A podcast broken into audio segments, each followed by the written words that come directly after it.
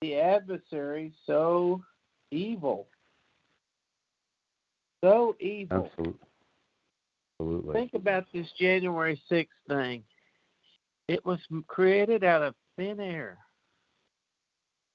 And yet, now I will guarantee you it will be in the history books as this assault on on the assault on the uh, on the uh, what sovereignty of the United States of America. They won't bother to write in that newspaper that no guns were found. That that one man that's a known Antifa leader was wearing a "Let's Make America Great" uh, hat.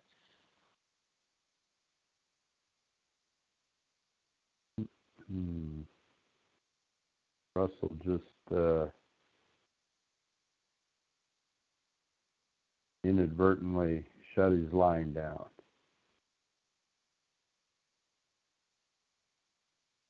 So we can see if he can get back in and we can pick back up the conversation. Uh, Isaac, there was a little noise there, so I, I muted, and it looked like you went ahead and muted out then now too. So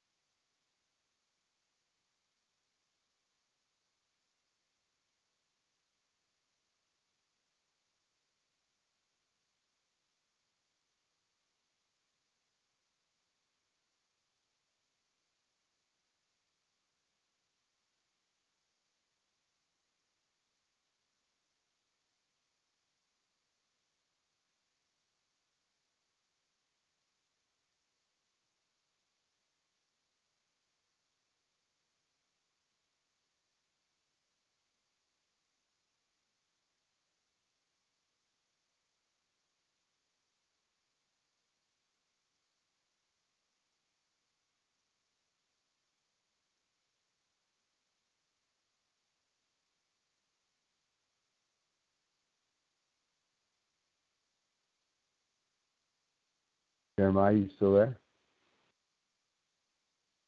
Yes. Okay. All right. I Uh, just I'm, wanted to I'm be- sorry. All I'm right. sorry, Doug, but uh, trying to get back to that. Are you still there? Yep. Yep. Okay. I'm glad I didn't cut you off again. I'm a little not sure about all what's going on, but uh, but uh, the uh, the thing is is this is the is the like the the power out of thin air. That's what amazes me.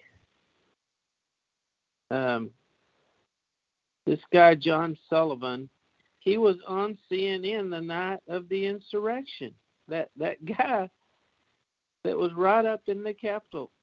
And did you hear today we're going to have Senate meetings on uh, gun violence? And it I, and I thought to myself, they had to have those meetings planned, didn't they? They can't do anything spontaneously. You know, and this this shooter's a Syrian, so they they haven't attacked his race, his color of his skin, because he's Syrian. I don't know what you've heard about this la- last shooter, Yeah. but how does he come out of this alive? Who wants to bring him in alive? If he killed 10 innocent people, how does he get to get a ride back to the hospital? and and taking it a bit further, how do illegal aliens get stimulus checks?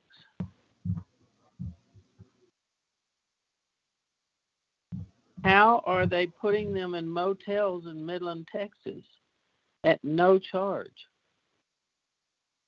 In other words, they're treating them better than the American citizens. And and they will make their way up to Wisconsin before the end of the day. Uh, you remember an, an episode in Minnesota, don't you, with the Somalians? Yes and and we got that wonderful represent representative out of that, didn't we? Mm-hmm. So sure did. So so you tell me you tell me what what worse harm could you do and I'm talking about if you had bazookas, machine guns and swords, what worse the more effective more effective weapon is the tongue, isn't it? Because you could take out a whole state. you could take a whole nation out with maybe you have done that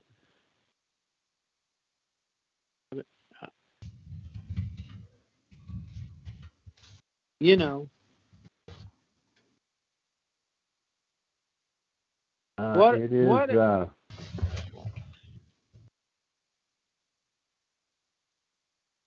go ahead.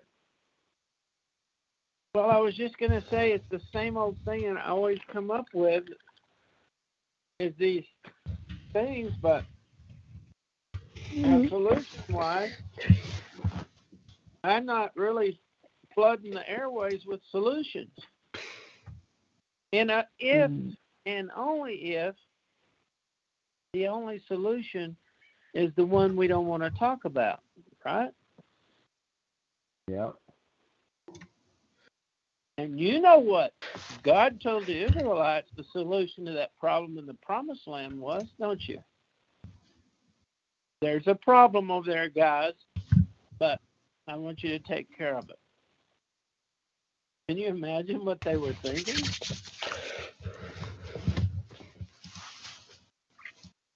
put it in context. They were never really at war in Egypt, were they? Uh, no. I mean, they'd probably never killed, taken another man's life their whole life. Um, you know, uh, the way I've been trying to approach many things here in the last uh, year or two, um, in my mind at least, um, I've been thinking about things about the precedents that are available in the biblical record. And when you mentioned that there was no no war in Egypt, you see, that you know that precipitated, if you will, and I know that's what you meant, that precipitated mm-hmm. um, the people coming out. And what there was was a declaration by the God of Israel. And he made a declaration, and, and we covered that here, I believe, on a fellowship maybe four, five, six, eight weeks back or something, somewhere in the last 90 days, probably for sure. And I think when you make that comment about there was no war, I, I think that's very important and the things that I've been trying to share through these fellowships with individuals is the importance of understanding some of the precedents available in the scriptures. And Christ, uh, uh, God has certainly instructed in the biblical record that we are to warn um, of their ways, because if you don't warn them, then when I decide to bring the wrath and the judgment on them, you know, how, how am I supposed to do that when you haven't warned them? And we mm-hmm. discussed that on these fellowships also. And so if we have a problem and we are oppressed and downtrodden, which is the same thing God did with his prophets is he sent his prophets to warn them. And the destruction came after the warning.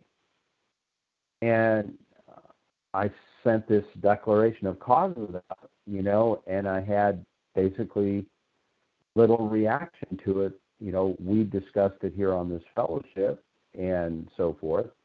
Um, but if I if I don't have the rest of the people, you know, whomever they may be, and they're willing to send it on to others, and you know, so to speak, goes viral, as they say, then then we really have people who still do not understand yet how God does work, and um, I'm convinced that is the way that He does it. Well, do we have to learn how to hate? I mean, it's not necessarily something that we practice, but, well, but when going, you keep, when you get oppressed, it hurts.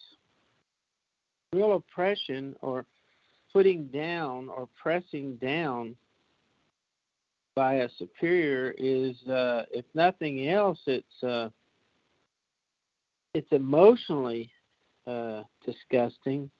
I mean, it's embarrassing, as well as is just totally unjust. Now, when they're taking our tax dollars and they're funding murder and they're funding this this invasion one has to ask oneself do we need to apologize to Adolf Hitler? Or or uh, who's the Hanoi guy over in Vietnam with the mustache? What was his name? Uh, you know who I'm talking. The, the the head guy of North Vietnam. Do we need to send him an apology letter? Castro and all these other people, we were told, because they have taken over our country. I can safely say that uh, I don't feel comfortable.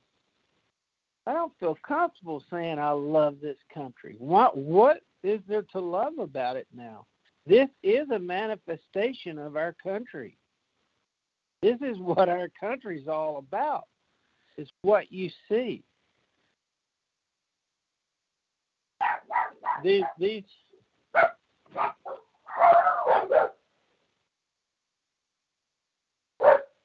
these, these uh, scum suckers are what's taking over.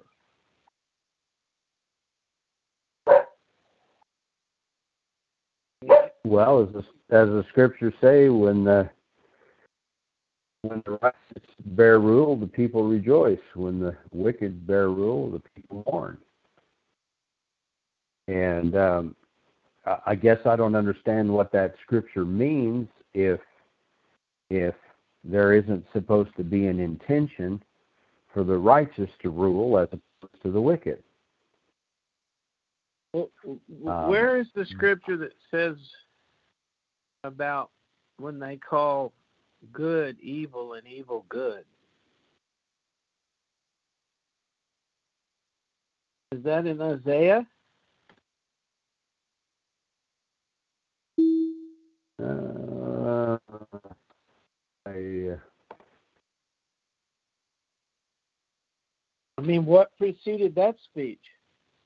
It's the Probably something. It's Isaiah five twenty. That's correct. The fifth chapter of Isaiah. Go ahead and read it if you got it, Jeremiah. Um, okay. Woe unto them that call evil good and good evil, that put darkness for light for darkness, that put bitter for sweet and sweet for bitter. Okay, so woe means curses. Woe to them who are wise in their own conceit and in their own eyes prudent. I'm reading out of the Septuagint. Woe to your mighty men who drink wine, and to your princes who mingle strong drink, who justify the wicked for rewards and deprive the just of his right. For this cause, stubble will be set on fire by a coal and consumed by a neglected flame. Their root shall be like touchwood, and their blossom shall ascend like dust. For they desired not the law of the Lord of hosts, but provoked to wrath the manifestation of the Holy One of Israel. When when do we get to that point? How bad does it have to get? Well, um, you know that's that's the thing when you when you look at chapter five, basically at the beginning there of Isaiah five, um, it's it's it's about the woes of those that sin openly, and um, practicers. Yeah. Right. And and once again, this was being spoken to to to Israel, Jacob Israel, and this is not a popular statement to make in certainly in America and and it would go without saying for other Jacob Israelite countries. Um, there's a propensity to have a desire to want to sow the oats, so to speak. Mm-hmm. And in having liberty and freedom, there is great responsibility. And yep. so we lament and complain about the condition that we find ourselves in. And we recognize if we're honest with ourselves, that much of it has to do with the pleasures that the society endeavors to desire and and have. Now, when you say that, it's there are many who will say, well, no, no, it's not because you know this remnant or this small group of people actually do lament and sigh and do not want this uh, going on in their country. Um, they're they're but a small few. The uh, many things have have happened to make my point.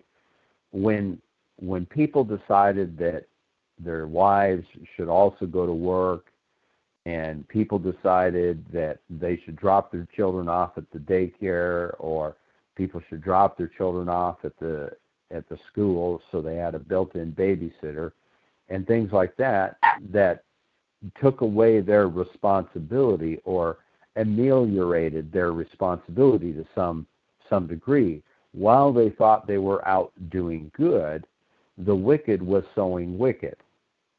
And then when we find out that the children are not educated the way you know we would like them to have been educated, then we're upset because the children aren't being educated.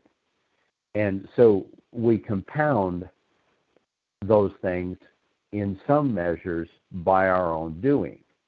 And that's what I say. To say that is not a very popular statement. If you were to say that in the UK, if you were to say that throughout the, the British Isles, uh, other European nations uh, of Anglo Saxons, as well as America uh, and others, then it's not a very popular statement. But nonetheless, it's true. So we have a large responsibility for the reasons that the wicked are prospering. And it goes back to things that we learn by the prophets who God spoke to and told them to speak of their evil ways. And I, I, think it's it's interesting sometimes to consider that that the reason the prophets are saying that is because they're talking to to Israel. It's as if we want to ignore that. Do you see what I'm saying? Absolutely. In other words, look in the mirror. Yeah, you know, it, that's the thing that that is so troubling is to not recognize when the problem is you. You know, just like we were saying several weeks ago. Hello, my name is Doug. I'm a Christian. yeah. You know, hmm. I have to be sure and say that in such a manner so as to make sure that it's it's very well understood that I'm very dejected and, and sad about my about my condition. Mm-hmm. Um, and, you know, in order to in order to uh, have merit with those around me who want me to repent of my ways of being a Christian. and I just it's it's still very astounding to me that that we don't understand how we are a major part of what is wrong with us. And so back to what you started to say in the beginning, Russell, my thought uh, that I was about ready to blurt out several times was, I guess we the people are not in charge. When you uh, talk about all when you talk about all the all the evil and the slanderous statements and so forth, you know, uh, being done against us, then then you're sitting there scratching your head, going, "Hmm, well, I, I, gee, I guess that we're in a condition where we, the people, are no longer in charge." I, I wonder if we, the people, have yet recognized that we, the people, being in charge, has led to all of this upon us. Uh, meaning that apparently God's intention is not that we, the people, be the ones in charge. Well, I, I think that's a very good point because if left to our own devices, we, the people, can be manipulated by the opposition. And apparently, it's not hard to do. Through through the mind, I guess. Yeah, and, and I think that's true. Now, I want to I want to expand on that with a thought I received from one of my trucker friends, uh, a text, um, and it was a link to um, oh, what was it? Uh, I'm trying to remember the name of that uh, Stanbury, Stansberry Research. Well, Stansberry Research is is a website that you know, constantly is trying to get people to buy gold and silver. And I, I remember when I was a young man and I was doing, I, I, I began to learn about uh, the failings with Article 1, Section 8, Article 1, Section 10 as it, as it pertained to the money. And at that time, I remember thinking to myself one very salient question, and I was probably a little brighter and quicker when I was younger. I may have learned more things over the years, um, but um, I remember thinking very early on, how does this work in a gold and silver type situation anyway, without some control? Every time you expend outside, let's take a community. Let's let's say that we all barter and exchange for the most part, and we have gold and silver maybe we barter in exchange for goods, but yet there's also at times monies involved, uh, uh-huh. gold and silver. All right. Now, if I'm going to exchange gold and silver outside of this community, and this community has one million dollars, let's say, in, in, in gold and silver. Um, once this million dollars starts going outside the community to buy goods and service outside the community, there will no longer be a million dollars within the community to freely uh-huh. exchange amongst each other. Uh, so, in other words, all the people themselves, their whole wealth is contained in a million dollars of gold and silver. It may be equally distributed, it may not. But the minute you go outside of that, and you keep buying outside for something else that you need, you will eventually run out of gold and silver and you will not have anything left in which to exchange. So now you have no mm-hmm. gold and silver. So I always ask myself, how does that work? I don't really, I, I never really knew an answer that I could provide myself in that scenario. So I recognized early on, at least in my mind, that there would have to be some mechanism of control. For example, we'll just take the United States. If the United States had uh, a billion dollars in gold assets, gold and silver assets, uh, hard, hard, um, uh, tangible assets, um, the more we would buy outside of the United States, the more our wealth would go down in some respects in terms of our hard assets. Now, mm-hmm. as long as we were still exchanging and we were building and growing products and services and so forth that others were using, and that's still exchanging within, we would have a a you know equilibrium within, if you will, the community of the United States for that money. But if we are to acquire more things outside, where we are purchasing outside with the gold and silver without an exchange, then we would eventually become uh, uh, devoid of the hard money asset.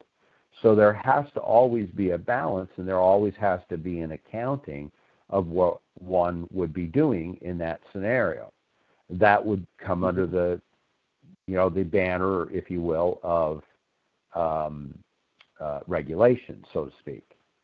So there would be some measure of regulation required in that to monitor what's being done and where the flow of uh, of the asset, the hard tangible asset is, and that it doesn't get outpaced um, mm-hmm. going out from us as opposed to what we're producing within. And such is the case with where we're at in America is our production and so forth that we generate daily and monthly, annually, and so forth is um, when we're buying more goods outside, more dollars are flowing outside than they than they are staying within and circulating within the, the nucleus of the United States. So uh, the only point I was trying to dr- draw is the same scenario and analogy that um, when you have those who devise wickedly, they will be the ones who will want to see that they keep penetrating the the group with the things that they will acquire which will most effectively enable them to transfer that wealth out to them whatever it is. And such is the case that I, I think most people don't really see and understand on a monetary scale what happens to a nation if you allow your currency, your wealth, to consistently flow out from your nucleus in such volumes so as to leave yourself, number one, obviously indebted, and number two, bankrupted or, you know, having lost all your wealth. And it's no wonder then that the wicked would shift around the world as these incidences arise and so forth. So, you know, you can talk about your gold and silver all you want to, but without having people that understand keeping that wealth to the community and not parlaying it away from the community so as to maintain their asset base and their hard money base, then you know somebody. The point is somebody or a group of somebodies will invariably seek to draw all of that capital away, which has the value, so as to be able to control and acquire the wealth. Take it over. Made any? Yeah. Huh? That's the takeover. That's the takeover. And that's that's what's happened. And so, um, you know, when you think about wars and so forth and, and a battle, um, in Exodus, when God spoke, he spoke that the people were oppressed. He could hear the cries, the scripture says. He heard the cries. And Abraham and Abraham's descendants were the apple of his eye. Um, so he took great interest in the fact that they were oppressed. And there was no war that the Israelites had, who were in captivity in Egypt, had to engage in. And bear in mind, there were those in Egypt who had already begun to migrate away from Egypt. And there were some, obviously, at the time that the Pharaoh made the decision to oppress them, who had already moved from, from uh, Egypt, where they had gone to be with Joseph. Now, in the course of time, it was several hundred years, obviously. So, um, the point I guess I was trying to make on that, dovetailing off of what you said, because I think it's very critical that people understand that, especially Christians, because we don't believe that our fight is supposed to be a fight that we just go out and take. The unless you are under the direct direction of God, as the Israelites were, to go and take the land of Canaan, um, and I have to take that biblical record for what it indicates, and that he said, You're not coming to take that land for your own righteousness or anything else. You're coming to take it, he said, because those peoples in those lands were wicked.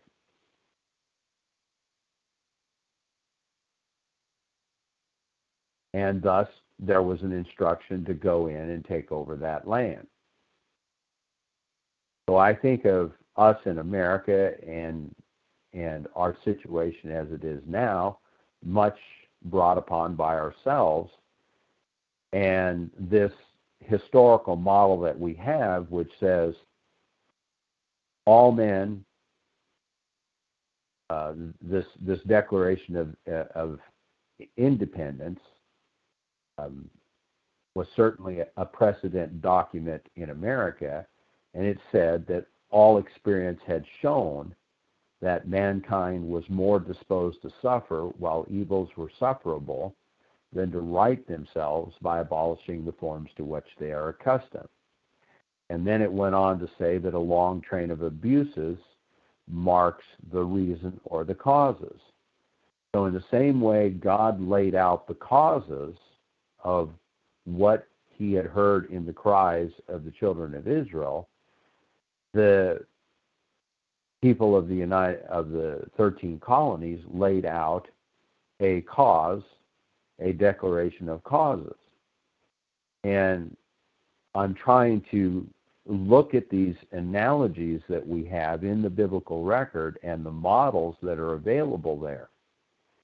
And get our thinking in line with that. And as I say, if we don't warn the wicked and there's no one to warn the wicked, and I see one of the best ways, for example, the Declaration of Independence, they thought, these men on these 13 colonies thought what the king was doing was wicked. And they laid out a declaration of causes regarding that wickedness. And then they turned right around and enacted another piece of legislation called the Constitution for the United States of America that gave the capability for everything that the King of England was doing and compounded it a, hundredfold.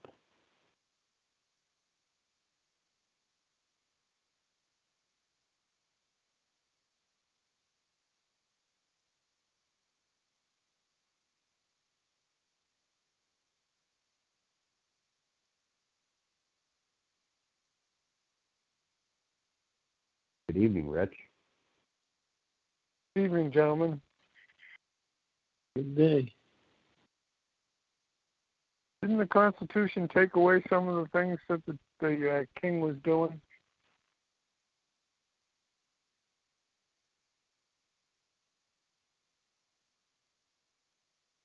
Stay on.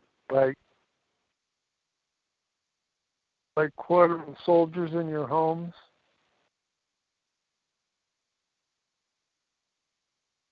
Freedom of the press? The right to keep and bear arms? That's what started the uh, Concord Lexington whole thing is when they were confiscating firearms. So they, I there are some good things that came out of that.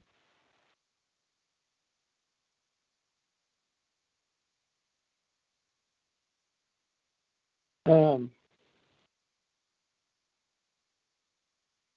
well, back at that time, we still had some Christian leaders, didn't we? We did. But they seem to have evaporated. Well, we had some old pastors and under Pete Peters that said that the most dangerous thing out there is the single cell units. That's what I think is going to happen. Single cell unit will will rise up. Well,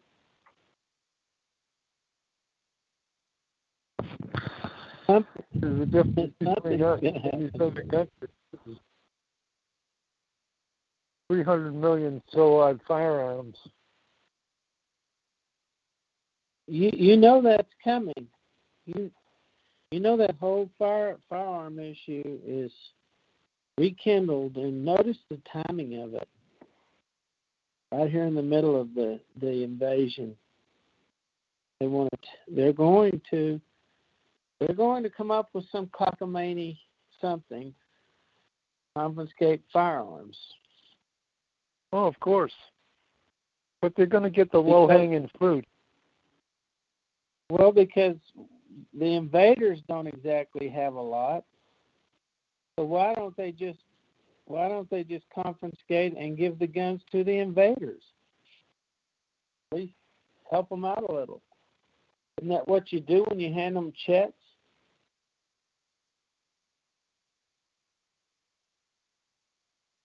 Here's my question, Rich and Doug. Why has nobody mumbled the words impeach Biden? If ever there was an impeachable president, this man is the king of impeachable offenses. Anything would stick on this guy. Look at who's in slot number two and slot number three. Doesn't matter. You just you got to start somewhere. Just put them in the express lane. Impeach one, impeach the next, impeach the next, impeach the next. There's some bad apples in there. You just keep going till you find a good one. that that ain't going to happen. What I'm saying is, nobody, none of the so-called opposition has said a word about it. You don't expect the criminals to mumble it. You expect the so-called opposition. What what what a hero somebody could be to stand up and say we need to impeach this guy on the immigration alone. They're paying people to come over here. They're putting up in hotel rooms. Yeah, your and my tax money. The whole COVID crap, cement truck full of COVID crap. They're dragging it over here, and it's okay. They're not wearing masks when they swim across the Rio Grande. They're not getting their PCR tests done like they should. No. How dare they? Midland, Texas is 18 miles from where I'm sitting right now. They brought in 5,000 of them at midnight seven days ago, I think, uh, or 10 days ago at midnight, did not warn any city official whatsoever. Now that's disdain for law and order, isn't it? Where's where's that thing they rant about called uh, due process? Where was the due process in this bringing people over here and dumping them in their yards? I thought we had a crappy governor. I think yours is just as bad or worse. Well, because he pretends to be John Wayne, doesn't he? He pretends to ride in on the white with the, the white horse, the white hat. And really, he's just a stooge. Is there a man in government worth anything? Haven't seen one lately.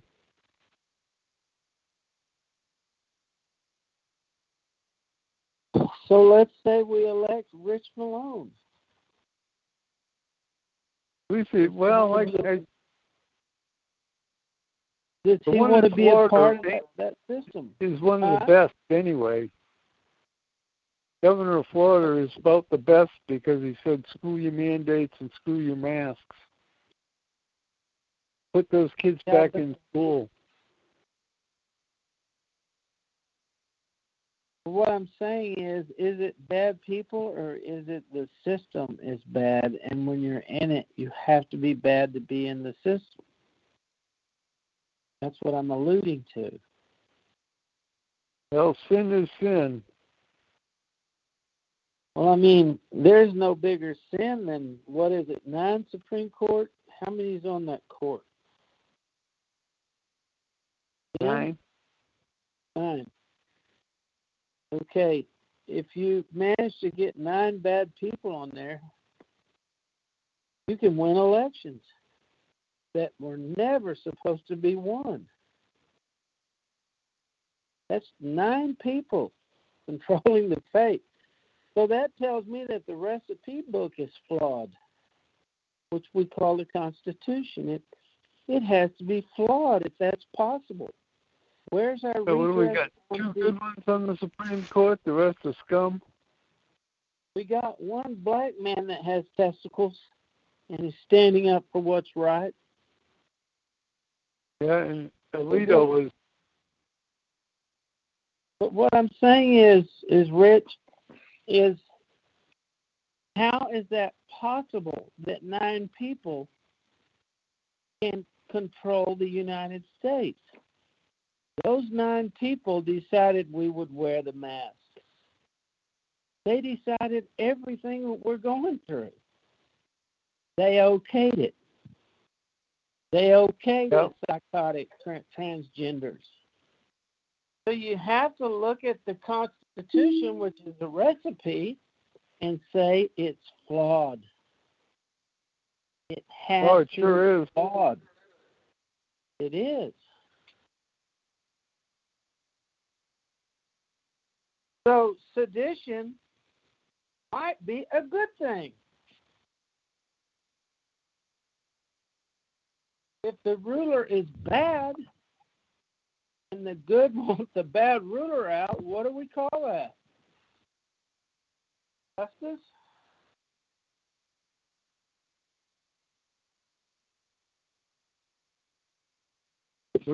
I suppose the problem is that if you swap the rulers, you still have a nation of 330 million people that aren't caring too much about what the Bible says. You're going to get straight back to where you started in pretty short order. Well, that possibility exists if you're following the same recipe, absolutely. But what say you start punishing murders and rapists? See that gene pool, that bad gene pool starts going down because they're not reproducing anymore; they're dead. Put the fear into the ones that aren't quite as bold either. Mm-hmm. Yeah, So- I think so it's like- time I'd executing a few. So, like, uh, you have a riot in Miami Beach, let's say, and we call them party people. You arrest the ones that are breaking the law and you make them pay according to the law. And it will stop the, the rioting, I promise you.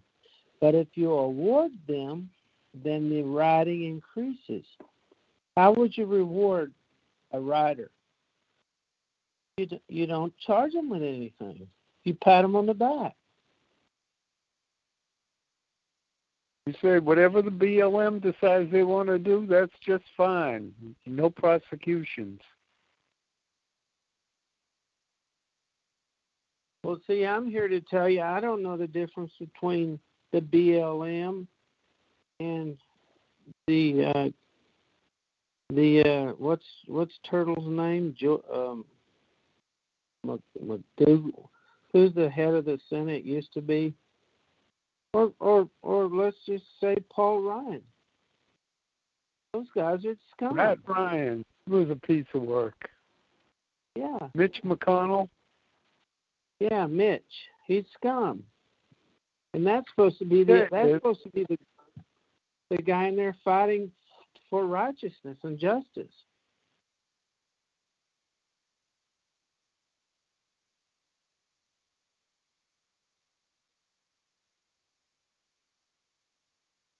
They keep putting the Wicked Witch of the West in there every time too, no matter how old and nasty she gets.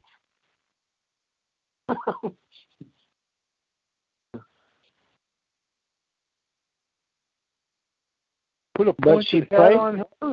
You got you got the new Wicked Witch of the West. But wait a minute, she prayed for Trump. Remember? Oh yeah, she yeah. I'm sure she cursed his ass off. so, so that verbiage is really meaningless, isn't it? I mean, anybody can say they prayed for anybody, can't they? It can mean absolutely nothing. Yeah, now we know what the Psalms can do, their prayers.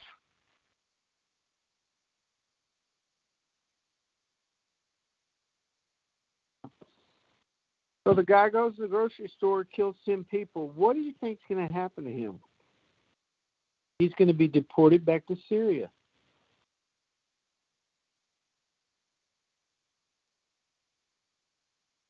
Where he can be retrained so the next time he can get 20. Yeah.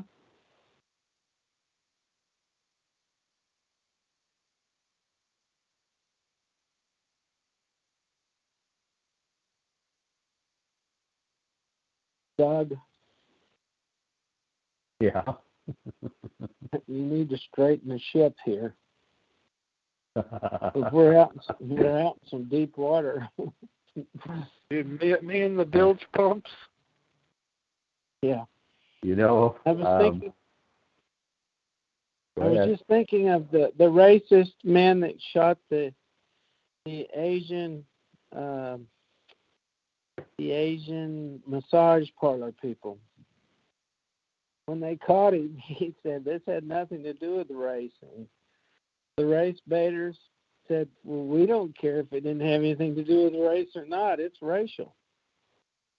And that is essentially what they said. We'll determine what is racist or not racist, not the guy committing the crimes against the other race. He didn't even get to define his cause. Again, they spoke it out of thin air, and now it is.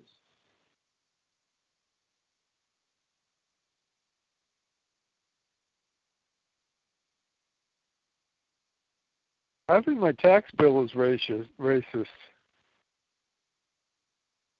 Well, what do you call somebody that has more money than other people and uses it to a oppress racist. the poor?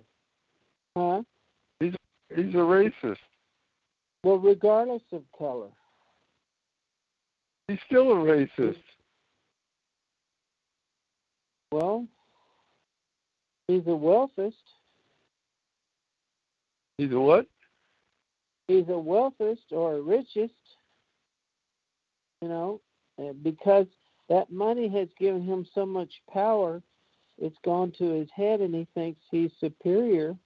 Doesn't matter what color you are. Wealth has a tendency to create a superiority complex, which is essentially what they're implying with racism. So what I'm saying here is these people in Hollywood and New York City, the bankers, you think for one minute they don't think they're superior to the people in the state of Texas? They would never dump those losers in New York City or out on Long Island, would they, Rich? Or near Boston? They would never put the indictment. They wouldn't put six thousand immigrant teenage thug gangster immigrants up there on Martha's Vineyard, would they? Right near Obama's house, I'm sure they would do that. Yes, that that'd be a So good place for them too. I think we ought to utilize Martha's Vineyard as a prison colony. Well, the point is they are punishing the people of the great state of Texas. They're going to teach us a lesson about interfering with these bogus elections. And when they're through, there may not be much Texas left. You flood a hundred thousand people into Boston tonight, and it will change. It will change the face of Boston. Massachusetts. You got to put them up in the Harvard dormitories. Yeah, but we both know that'll never happen.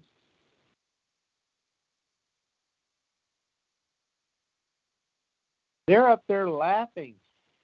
I can hear them now. We turned 8,000 thugs in that hillbilly town called Midland. Turned them in there, turned them loose. They're hungry. We fed them. Giving them apartments to live in.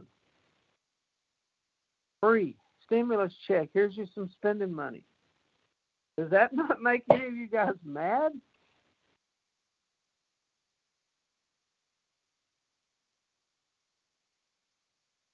Look at the message it sends out to your workforce. Why should we work? Uh, kids, why do kids want to work? This act sad and Send them to Microsoft. Let Bill Gates take 'em- take care of them. He'll say, "Okay, I'll take care of them. I'll give them all COVID shots. It only lasts a couple of months, and they'll be gone."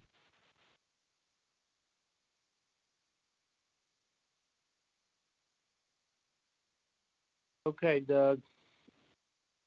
Surface. What What do you want me to do? I want you to come up out of the water, pull your uh, scope in. See if That's a good analogy. if you've got any ships that need to be sunk nearby that you can pull off. We're supposed to have uh, submarine hunters up and down Florida's coast right now, looking for for uh, running subs running deep and quiet. We've had flights like over for the last week, home in the coast.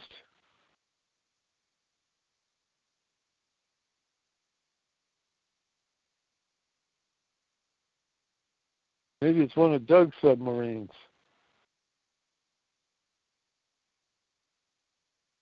Well, I, I don't have any submarines. Um, Listen to this.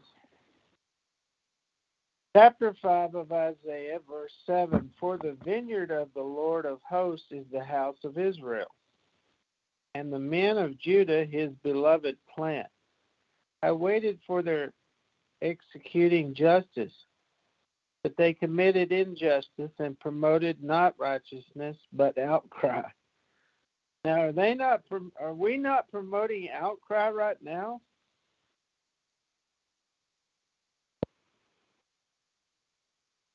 Well, we have to cry out to the Lord so He can hear us. Woe unto them who joins, who join house to house, and who are bringing field nearer to field, that they may take something from their neighbor. Are you That's alone Bill to dwell in the land? Huh? Yeah. That's For these things have, have come to the ears of the Lord of hosts. For though there be many houses, they shall be for desolation. Though great and fair, there, there shall be no inhabitants therein. For the ground worked by ten yoke of oxen might yield a bath of wine. And he who soweth six measures shall not raise three. Woe to them who rise early to follow strong drink, continue at it till late at night, for the wine will inflame them.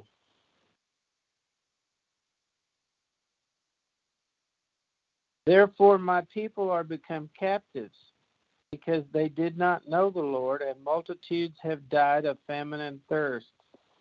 And Hades hath enlarged its appetite and opened its mouth that there may be no want of room, and down shall go the honorable and the great, and the rich and the pestilent men of the land. The commoner shall be humbled, and the noble dishonored, and the lofty eyes shall be brought down, and the Lord of hosts shall be exalted in judgment, and God, the Holy One, shall be glorified by righteousness. They who have been plundered shall be fed like bulls. Lambs shall graze the waste places of them who have been removed. Woe unto them who draw out sins as for a long cable, and inequities as for an ox chain, who say, Let what he is to do approach speedily, that we may see, and let the counsel of the Holy One of Israel come that we may know it. Stop in there. So it was the the word a- or the, the the phrase after the because part that seemed pretty important. It's the the Yeah. because. It's not uh, all the things that went wrong. It's the the why did they go wrong, right? The- Mhm. it was it's all it's all punishment, and it didn't really matter that there were a couple of I don't I shouldn't say it didn't matter. It, there there were always there's always a remnant in all of those stories. They're all parts of that story. There's always uh, a couple of people that the Bible talks about that make it through. Some righteous people that that get through the destruction. Um, but most of them didn't, right? And so the only solution is to turn back. But if if it's just a small group of people that turn back, then that's your remnant, I guess. But if the whole nation or the large majority of the nation doesn't turn back, then it's going down. And Well, there's think think of Yeah. think of Lot's wife. Was she or wasn't she? She What? disobeyed, didn't oh yeah yeah What- she, she was she a, a godly woman or a not godly woman? Uh not entirely godly at least. She didn't obey. The behavior of her daughters, I guess she wasn't. Well, she made a bad decision, didn't she?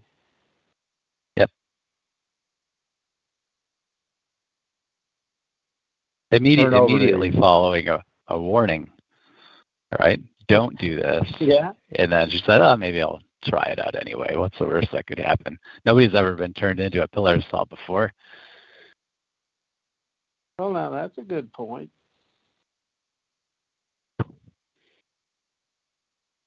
Where are we turning to?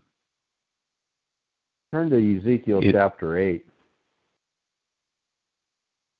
Yeah, but when an angel's dragging you out of a city that's burning with uh, hot fire, it'd be a good idea to pay attention to them, I think. Yeah, follow the instructions. Mm-hmm. Yeah, I, I You think know, it'd be a and- wise idea. And, and Isaac raises the point about the remnant. Now, just remember what was the remnant out of the city of Sodom?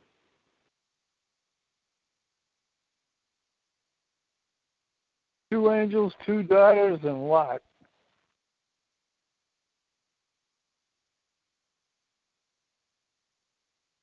And a woman didn't make it. Yep, she doesn't qualify to be a remnant. I think So- you got to be breathing. It's safe to say that we have to take a serious look at ourselves to make sure that we are indeed one of the righteous that is worthy of worthy of the angelic warning and the encouragement to get out.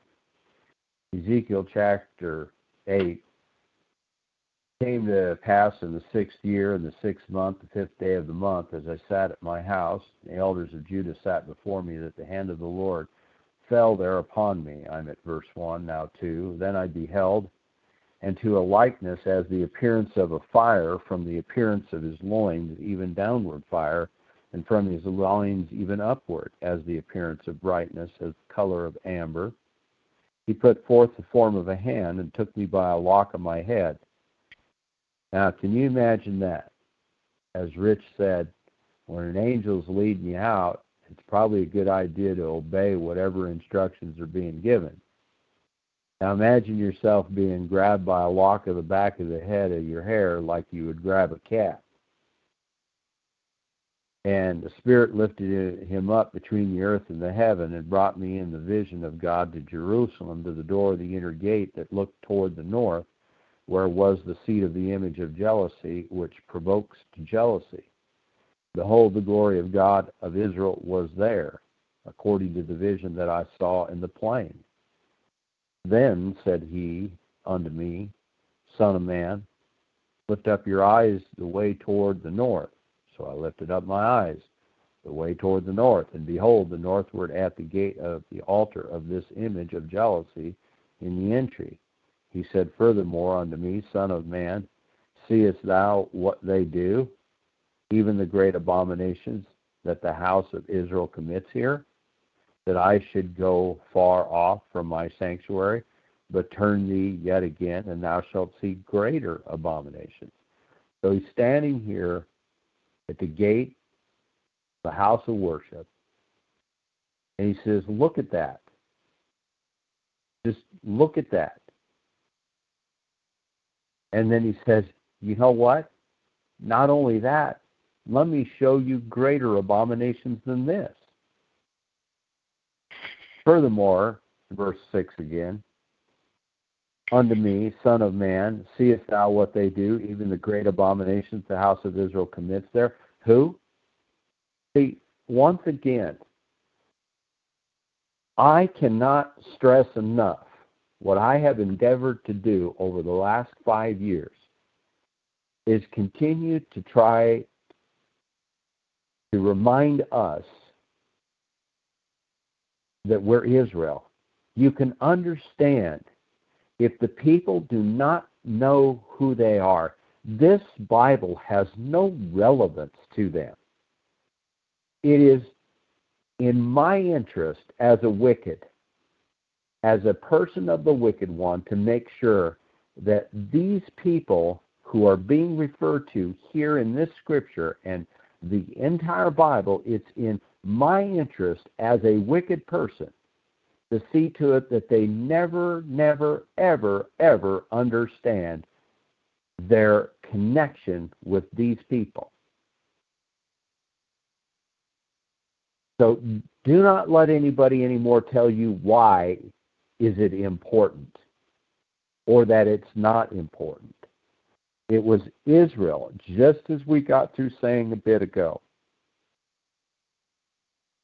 We can look at our country and we can complain and lament and complain and lament. But it is the duty of the righteous to call out the wicked. It is the duty of the righteous to expose the evil one and the evildoer. And as long as we have laws protecting the evildoers and no one capable of carrying out the justice, then we'll have this. Verse 7 He brought me to the door of the court, and when I looked, behold, a hole in the wall. Then he said unto me, Son of man, dig now in the wall. And when I had digged in the wall, behold, a door. He said unto me, Go in, and behold the wicked abominations that they do there. So I went in and saw, and behold, every form of creeping things and abominable beasts, and all the idols of the house of Israel, portrayed upon the wall round about. And there stood before them seventy men of the ancients of the house of Israel. Who? Seventy men of the ancients of the house of Israel.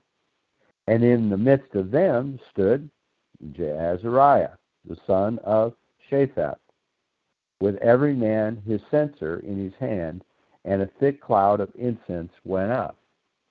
Then said he unto me, Son of man, hast thou seen what the ancients of the house of Israel do in the dark? Every man in the chambers of his imagery? So they say, The Lord sees us not. The Lord has forsaken the earth. If I am the wicked, I want everybody to believe that has any desire to be the righteous, and certainly those who are called by the name Jacob Israel and called by the Son of Christ, Christ's sons, Christians. I want them to see and understand and believe that the Lord has forsaken the earth. And if not forsaken the earth, he flat out doesn't care. He, not only does he flat out not care, he doesn't exist. Because if he was a righteous God, he would do something about all this wickedness.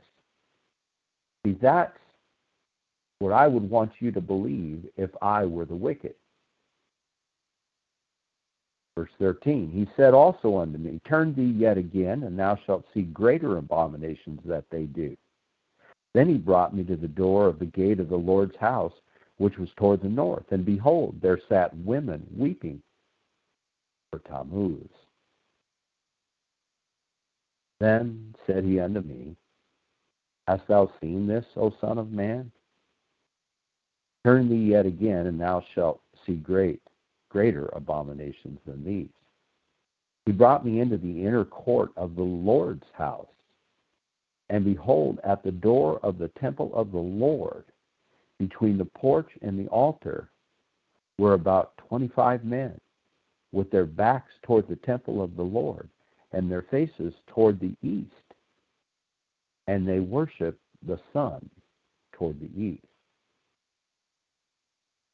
Now, do you think there's any accident that a guy like Joe Biden is looking to the east, looking to China, and finds comfort in what he sees in the East? Is that because the East, China, is righteous before the Lord? Or is it because they do their deeds in darkness?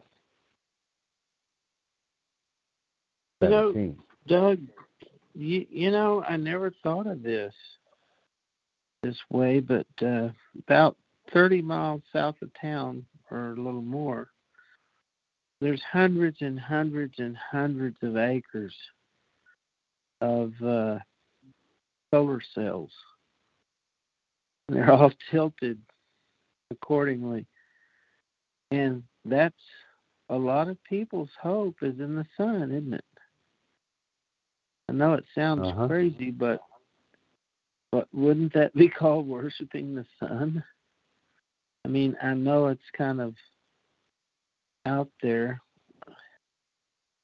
I mean, some would say we're using the sun, but if those at the top were saying the only way we're going to make it is with the sun, that would be worshiping the sun, wouldn't it? Um, I don't find any problem with the analogy at all.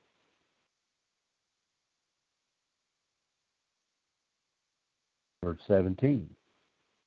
Then he said unto me, Hast thou seen this, O Son of Man? Is it a light thing to the house of Judah that they commit the abominations commit there? For they have filled the land with violence and have returned to provoke me to anger, and lo, they put the branch to their nose. Therefore will I also deal in fury. Mine eye shall not spare, neither will I have pity. And though they cry in my ears with a loud voice, yet will I not hear them. He cried also in my ears with a loud voice, saying, Cause them that have charge over the city to draw near, even every man with his destroying weapon in his hand. And behold, six men came from the way of the higher gate, which lies toward the north, and every man a slaughter weapon in his hand. And one man among them was clothed with linen, with the writer's inkhorn by his side. And when they went in and stood beside the brazen altar,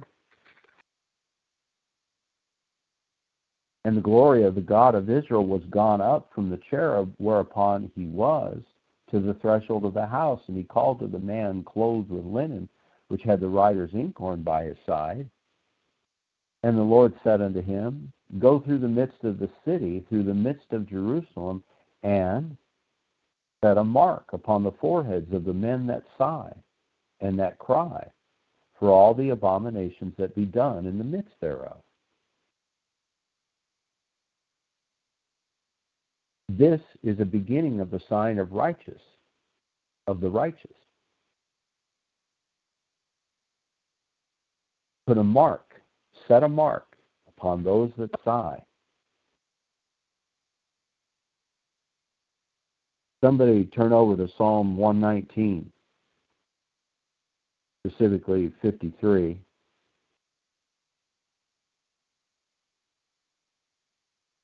And 136. Somebody else stick a finger in Jeremiah 13, 17. I'll go to 2 Corinthians 12, 21.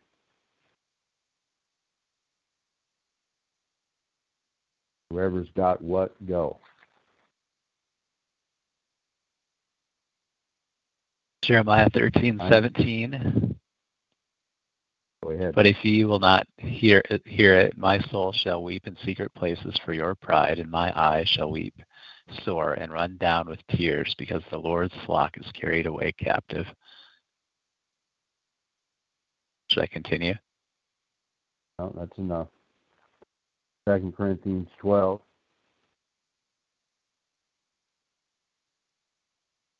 Verse 21.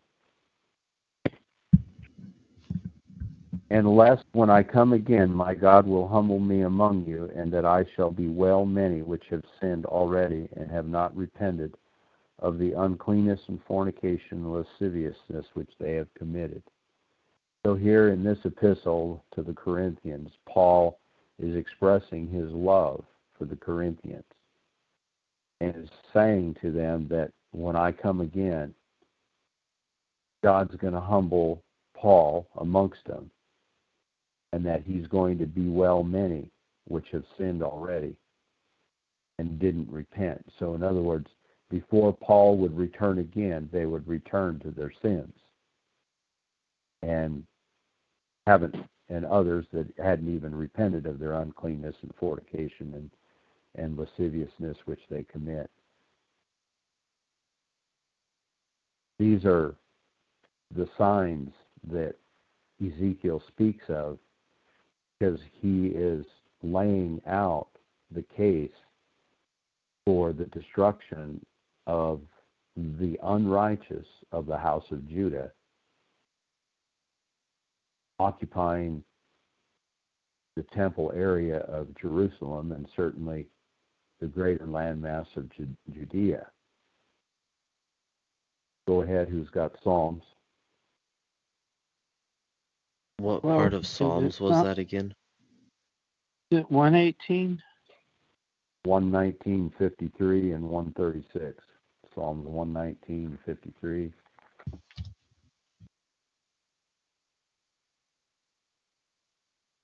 Well, I, I don't have it.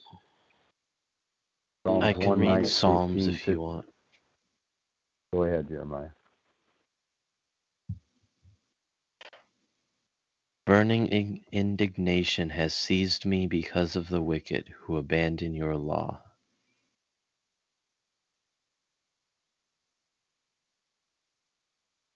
David in the psalm here is remembering the judgments.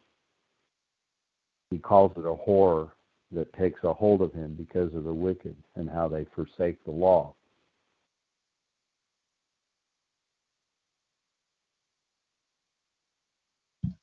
We can go back to Ezekiel. I just wanted to share some of the additional cross references there in that passages.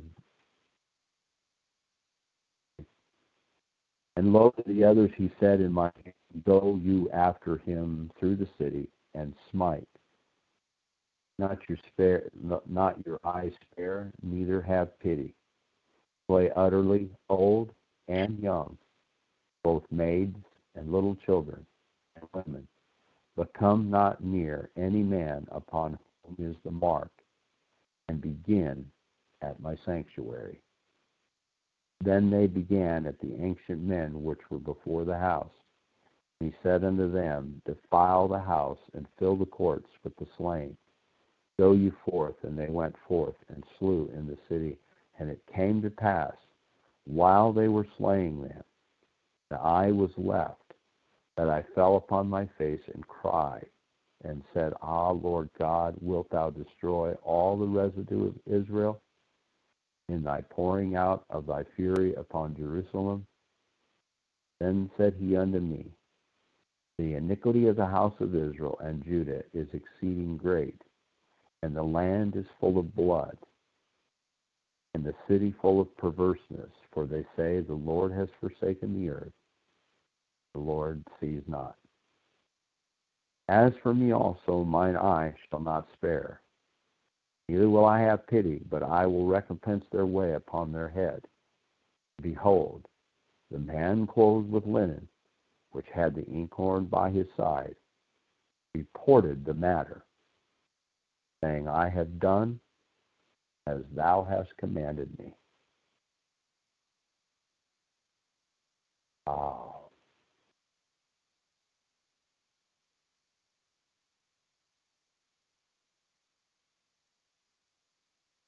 And we now know that indeed in 70 AD, even Christ being here in 33, having been beaten, mocked, hung on a cross, crucified, of Israel. House of Israel and the house of Judah. Another almost 40 years for this very thing spoken of in Ezekiel happened in the city of Jerusalem and in the temple at Jerusalem. If you understand what's being said there, he said, fill fill the house with the blood of slain. And if anybody's ever done a study about the house of God Solomon built. It was massive. Several months ago, I know I shared some things with you about the massiveness of it and and the the, the money change that was going on and how it was filled. The rooms were filled with. They had they had. Uh, I need a need a uh, uh, charging cord, Jeremiah, if you would please. Um, just mind, look at that and think of that massive building being filled with blood. And all because of not the wicked outside of Israel, but the wicked of Israel and Judah.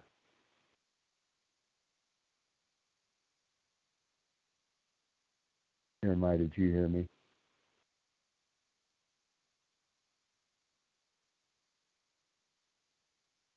Well, I'll probably make it to the end of the call if I make sure that I. Uh, we've only got a few minutes left. So I just thought as I was listening to you and and Rich, Russell and Rich discussing the events of the day and Mm-hmm. and uh, I keep coming back to this thing that I guess I don't quite understand if the people don't know and understand um, that it's Israel that that no matter how you slice it in this book here, unless something changed in the New Testament, it takes Israel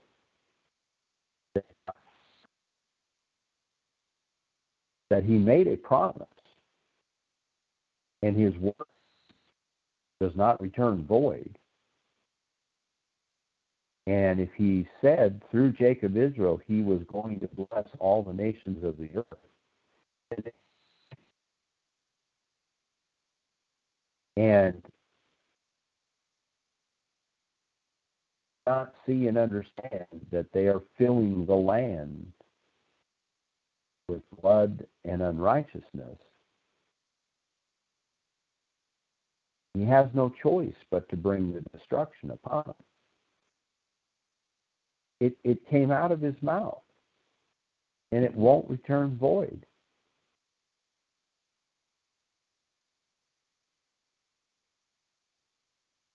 So it's kind of like the parent spanking the kid. This is going to hurt me as much as it's going to hurt you, but I got to do it. Exactly. Well, you know, it's similar to um, Egypt. When we were taken out of Egypt, we were being run by Assyrians, and I think we're being run by Assyrians right now. And look at how God handled that situation. So, I mean, there are some correlations. I was just thinking, there's even a blessing to this COVID crisis because you'll be able to see who are the who are the uh, the wolves in sheep's clothing. A couple of nights ago, I heard Franklin Graham say that if Jesus was around today, he would take the COVID shot. And I said, "What?" My wife said, "Yeah, sure. Jesus was around, he'd be healing everybody." But Franklin Graham said that um, that he advised all everybody to get the COVID shot because that's what Jesus would do. And then well, uh, isn't Jesus isn't Jesus our vaccine anyway? oh, he is, but uh, Yeah, he's. but if he was around, he would take the COVID shot. I said, "What a bunch of crap this guy's feeding them." And then um, then I, I flipped on uh, Hannity, and he says, "Oh yeah, this is a good good vaccination. Everybody should get it done." So I says, "Okay, no one, not one wolf, two wolves." So whenever you want to find a wolf, all you got to do. And uh, Trump said it was a good vaccine too. He recommended it, but it was everyone's private choice. I think that re- that qualifies him to be wolf number three for the week.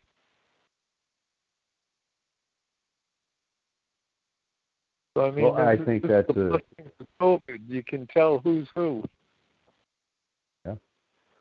And I think that those are very good observations. And uh, I I don't know how many people in America who are so proud to be an American and glad they have that Second Amendment and and are doing everything they can hold on to that Second Amendment. I, I wonder how many of them ever dreamed in their wildest dreams that the control would not be by taking their actual guns, but it would be through a shot in their arm. So, what good and what value? See, it's the point I keep coming back to. It was not so much the 1% tax on the tea. In fact, I will repeat it again the 1% tax on the tea was already being paid by the colonists. It was from a prior act, the act.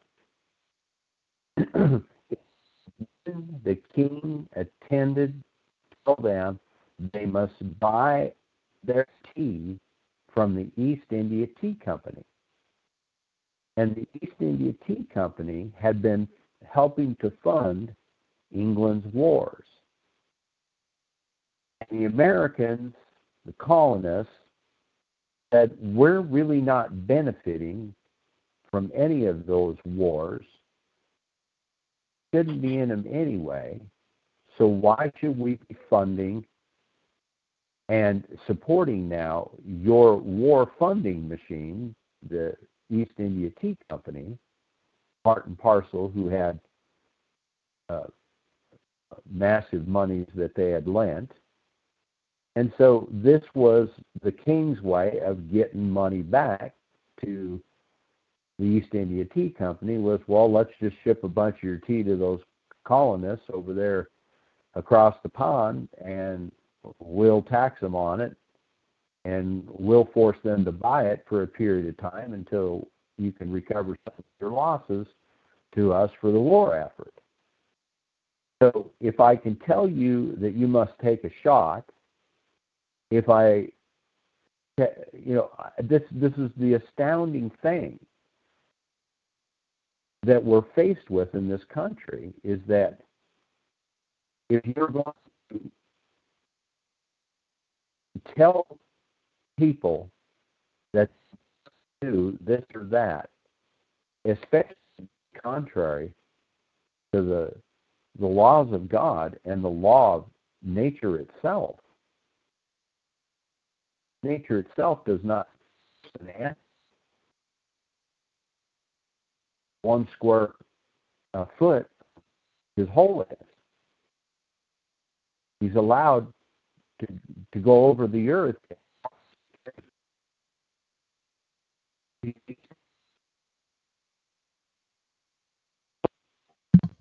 We have a brain You're breaking up Two pretty ears. bad for me, but I don't know if anyone else is having the problem. Yeah, Yeah, same here. Yeah. It could be the charging thing. It could be. I guess. Uh, I think our internet's been kind of choppy today, and I don't know why. we know why. But well, at any rate, I've probably said enough, and hopefully this was something here that just kind of takes us back. If there's not a hundred thousand people between, even ten thousand people between Midland and Odessa to go on to the city council um, uh, of the city of Midland and, and demand that those see everybody looks at that and thinks, oh, you must just be a mean person if you don't want those poor children and you're going to demand that they be removed from the city and, uh, you know, um, we have total lawlessness. Mm-hmm. When when when law has broken down, there is nothing left but the destruction. Uh huh. And we're in a process of seeing how long people of America are going to stand for the break down the rule of law. And it could be God is intending for that breakdown to be bad enough that we will actually change this document in which we've decided to live under and be governed by. Um,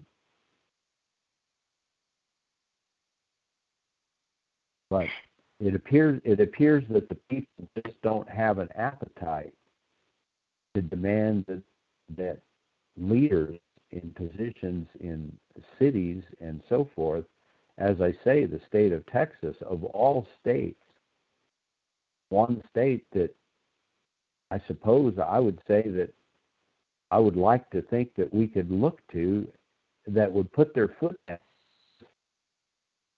into it and say, well, we did this at the Alamo before and we're going to do it again.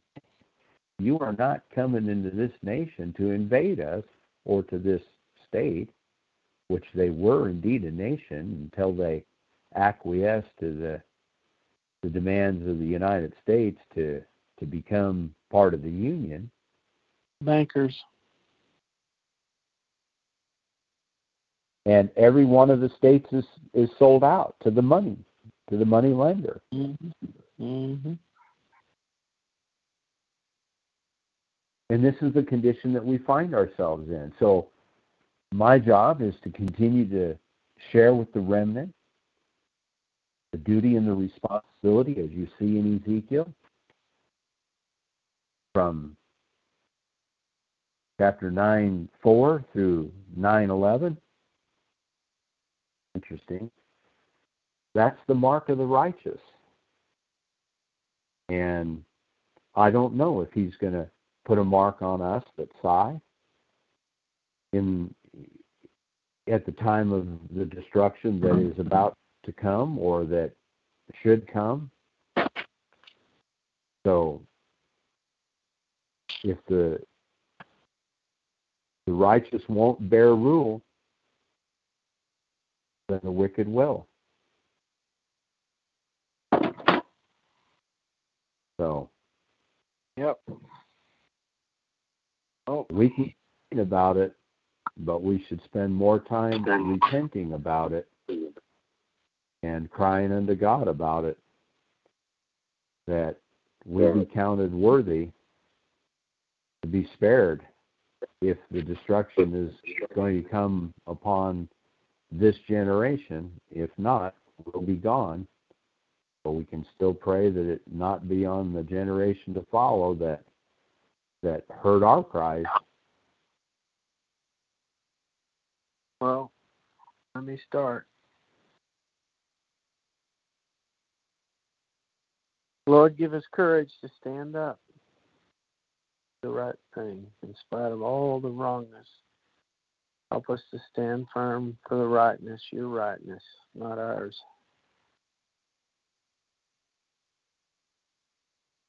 Lord, I pray that your people would repent and turn.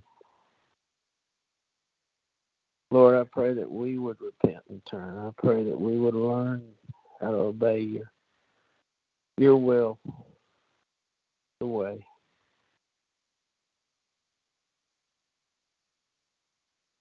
Lord, please be with us.